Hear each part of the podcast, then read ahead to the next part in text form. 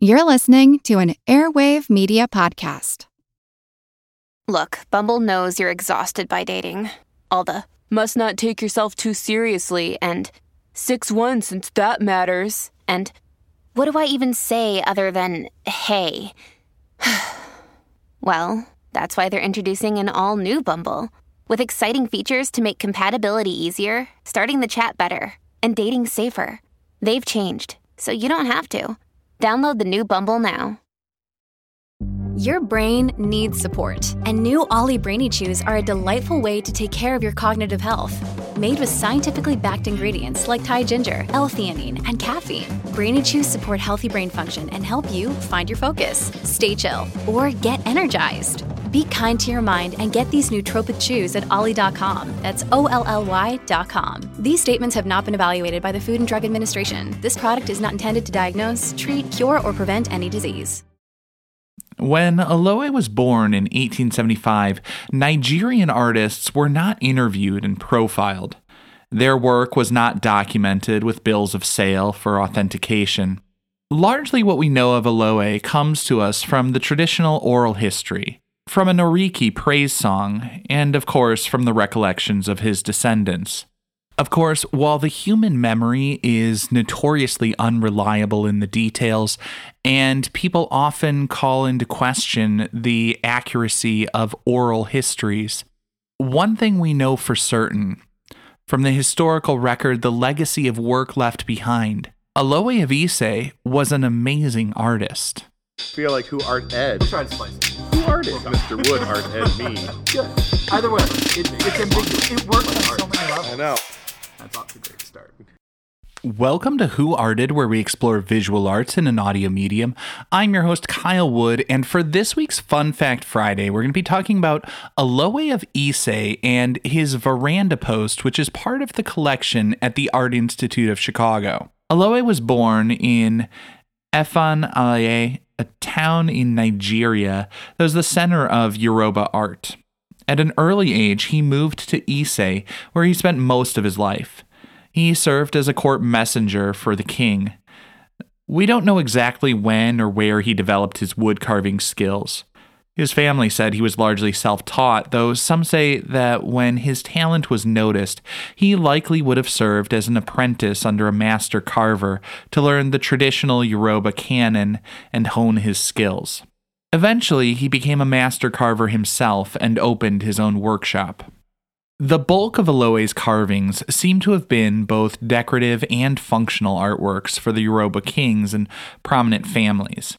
One of his celebrated works, for example, is the veranda post that sits in the collection at the Art Institute of Chicago. In that piece, we see the elongated neck and oval faces that were part of his signature style.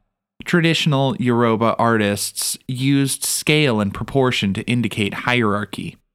The more important a figure, the larger they were within the composition. The status of the king's senior wife is shown by her size, while the king is seated central to the post. His crown is eye level to the viewer, and the king sits with his feet up above the ground, signifying his transcendent nature. His eyes are cast down, expressing a contemplative mood as he looks down on the world beyond.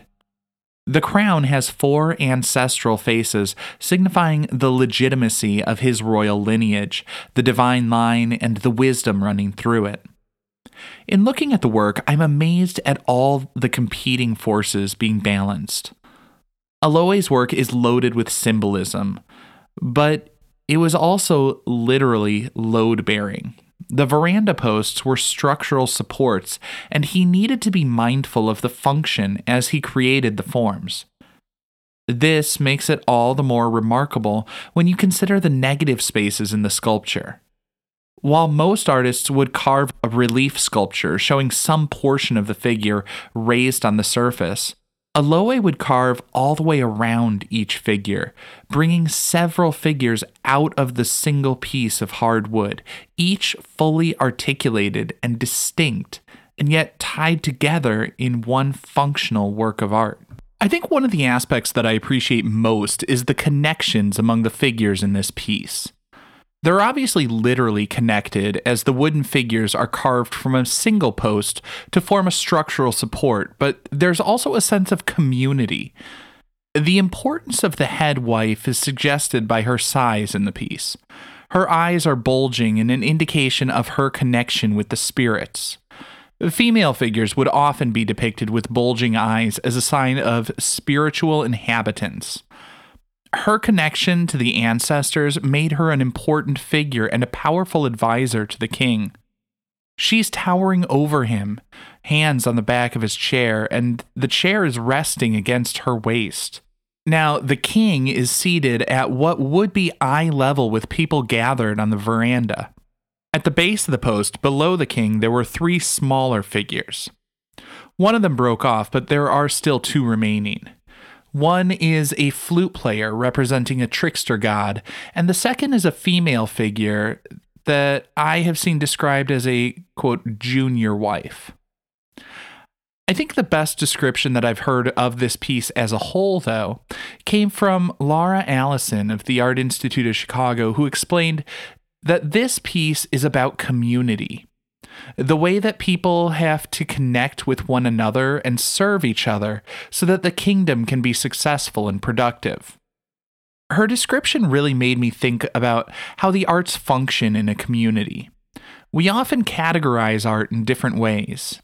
A piece like Olowe's veranda post could easily be displayed in a museum as an artifact rather than a piece of fine art. We often overlook functional objects, and few of us know the names of industrial designers, but their work makes our world.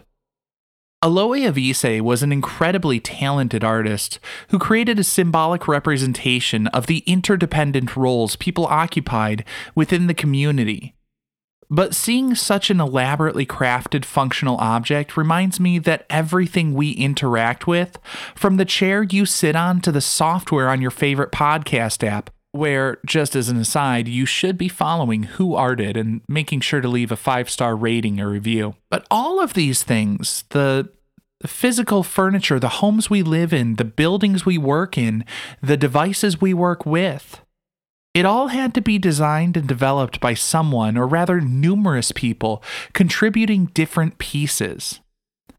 I would encourage you to take time to be mindful of all the things that you have and appreciate the creativity and craftsmanship, the hard work that goes into every little thing holding it all together. This concludes this week's episode of Who Arted, part of the Airwave Media Podcast Network. If you found this tolerable, please leave a rating or review on your favorite podcast app. You can find images of the work being discussed this week and every week on social media at Who Arted Podcast on Twitter, Instagram, and TikTok, and of course on the website whoartedpodcast.com. Podcast done.